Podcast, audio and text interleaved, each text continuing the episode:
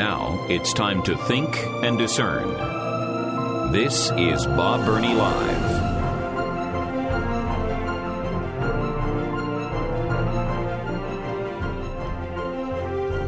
It is the four o'clock hour of Bob Burney Live. In case you weren't looking at your watch, didn't know what time it was, it's about uh, six minutes after 4 p.m. on a Wednesday afternoon. Kind of a dreary but much cooler Wednesday afternoon. I'd uh, prefer sunshine, but I am just fine with the uh, cooler temperatures. Here is my telephone number 877 Bob Live 877 262 5483. Uh, what happens when someone, almost anyone, says, Well, I graduated from Harvard? Or someone says, Oh, he graduated from Harvard. Most people, certainly not everyone, most people go, Oh, you graduated from Harvard. Well, what does that really mean? Well, it probably means in most cases that person has lost almost totally their ability to think for themselves. They are brainwashed and uh, incapable of actually forming their own thoughts, their own ideas. Sadly, uh, one of the greatest enemies of America today is progressive education. And that takes in almost almost every public college, public university in America. Every year, the uh, Harvard Crimson, that's the uh, student newspaper at Harvard. Now, again, this is not some foreign newspaper. This is not some conservative attacking uh, Harvard. This is their own voice. The Harvard Crimson every year does an annual survey of the Faculty of Arts and Sciences. Well, the results for this year's survey has been released, and it reveals that more than 80% of Harvard faculty characterize their polit- political leanings as liberal or very liberal. More than 80%. Either liberal or very liberal. Well, how many of the faculty identified themselves as conservative? 1%. 1%. How many faculty members at Harvard University identified themselves as very conservative? Zero. Not one faculty member said, Yeah, I'm very conservative. 1% said, Yeah, I'm conservative. None of them. Uh, now, of those who consider themselves to be liberal, 37% said, I am very liberal. I'm not just liberal, I am very liberal. Now, does that mean that every student that comes out of Harvard is going to be an extreme liberal? Of course not. But it means most will. We academia talks all the time about diversity. We've got to have diversity.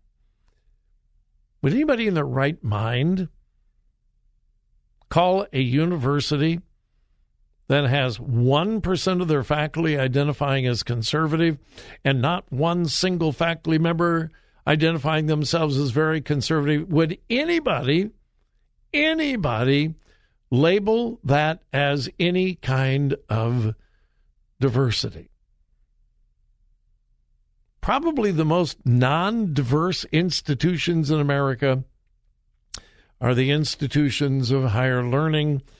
And it seems the more prestigious the uh, academic institution, the more liberal they are. Now, again, think of that. 1% Harvard faculty, yeah, I'm conservative.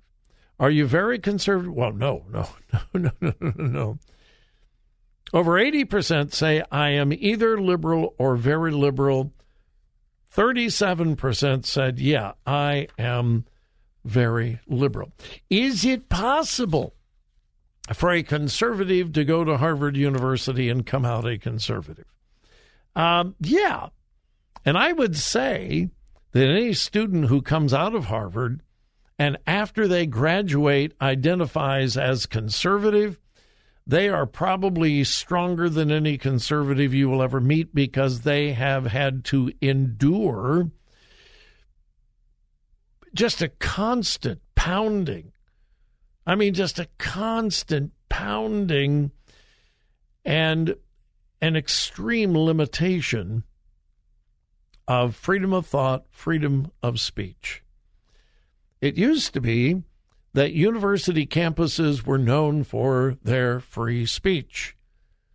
Uh, back during the 60s, which, yeah, I do remember, back during the 60s, secular universities were the hotbeds of free speech. You know, during the anti war days of Vietnam, uh, during the civil rights days of the 60s, university campuses, that was one of their hallmarks. You go on campus and you can have free speech, free debate. No longer. Conservatives are not welcome on university campuses. Now, I have no idea what the statistic, well, I take that back. I started to say I have no idea what the statistics would be for the Ohio State University. I don't know what they are specifically, but I know that the Ohio State University is also overwhelmingly liberal. So, what has happened to American education? a complete liberalization, brainwashing of our educational system. The overwhelming majority of teachers in our public schools get their education where? Public universities. And what do we know about public universities? They're liberal or extremely liberal. What do we know about their graduates? the overwhelming majority of the graduates are either liberal or extremely liberal. Yes, there are exceptions, but not many. And so, what is the little truth that I share with you often? The liberal left destroys everything it touches. If that is true, you may not agree with that, but I believe it's true then what will these graduates of these universities do to our public schools? Well, sadly, they've already done it. They basically destroyed our entire public school system. And that's why there is this massive exodus of kids out of the public schools. Goes back, well, it goes back to many things but it goes back very strongly to the education of the teachers and then their attempt to pass on the brainwashing that they received to the children in their classes. And parents across America are finally beginning to wake up. My number 877 Bob Live.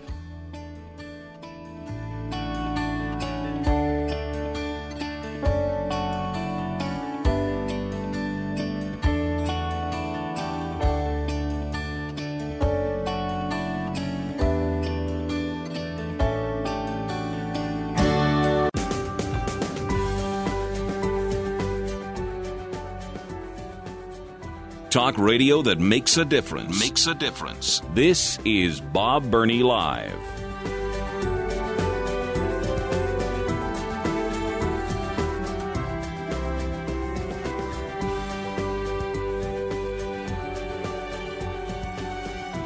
We're we're living in strange times, folks. I mean, we really are. We are living in strange, strange times. Can you imagine a huge building, an architectural masterpiece costing millions and millions and millions of dollars being constructed around sexual orientation? What? Are we as a culture, have we become so obsessed that we are now building gigantic structures to honor is sexual orientation?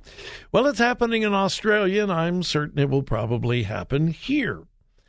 It's just bizarre. It's strange.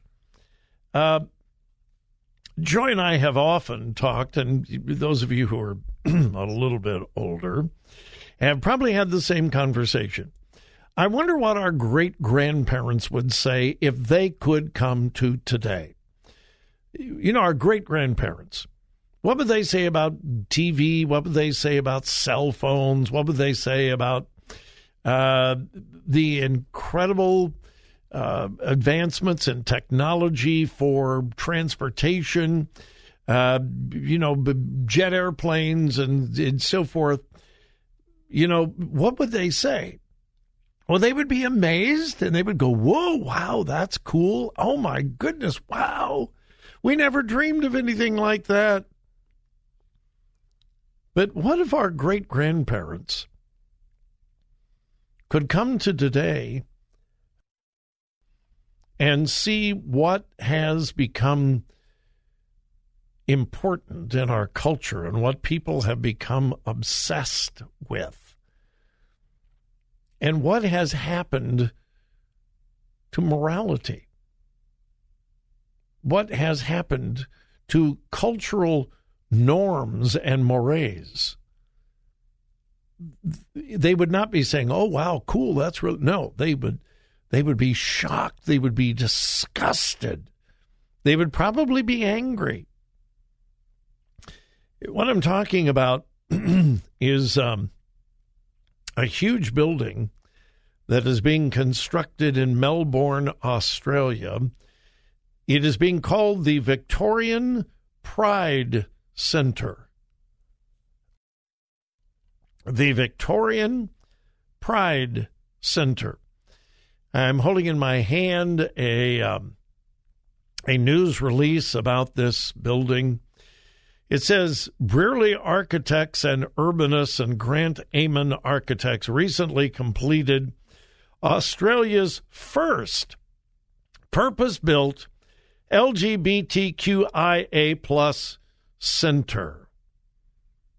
The building is envisioned as a series of interconnected tubes wrapped in a concrete exterior and also incorporates significant sustainability features, including solar power, blah, blah, blah, blah, blah, blah, blah.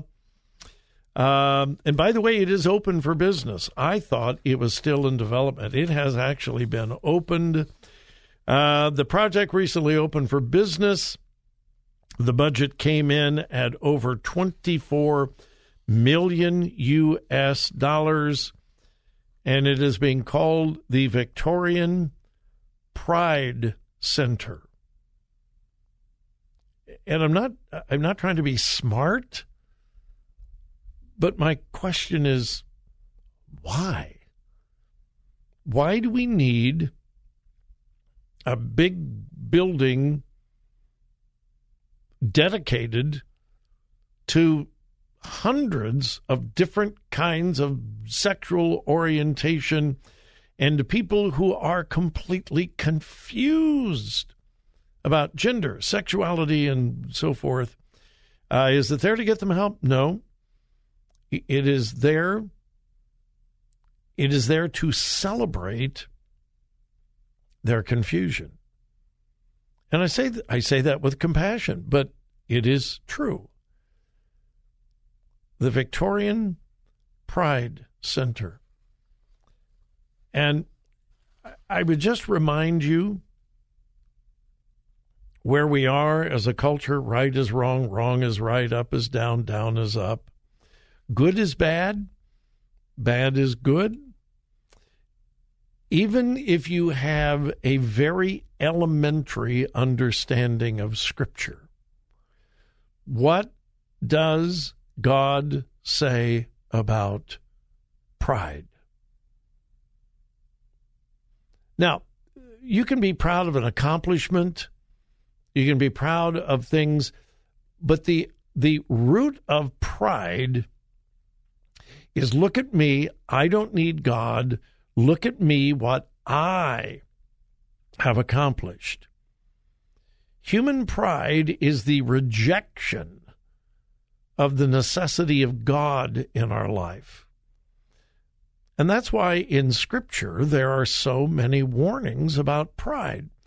Pride goes before what? Destruction, a haughty spirit before a fall. And most of you know this. The primary sin that destroyed Sodom and Gomorrah was not homosexuality. Check out Ezekiel 16. I've challenged you to do this. If you've done it, you know what I'm talking about is true. If not, check it out for yourself. In Ezekiel 16, God gives us a list of the sins that caused God to destroy Sodom and Gomorrah. Number one, top of the list, pride. Because pride is the root of almost all other sins, including this gender confusion homosexuality, lesbianism, and so forth, because it says, I am going to do what I want to do. I'm going to do what feels good to me. I don't care about God. I don't care what God says. I don't care what culture. I don't care. I am going to do what makes me feel good. It's pride. So we have um, the Pride Center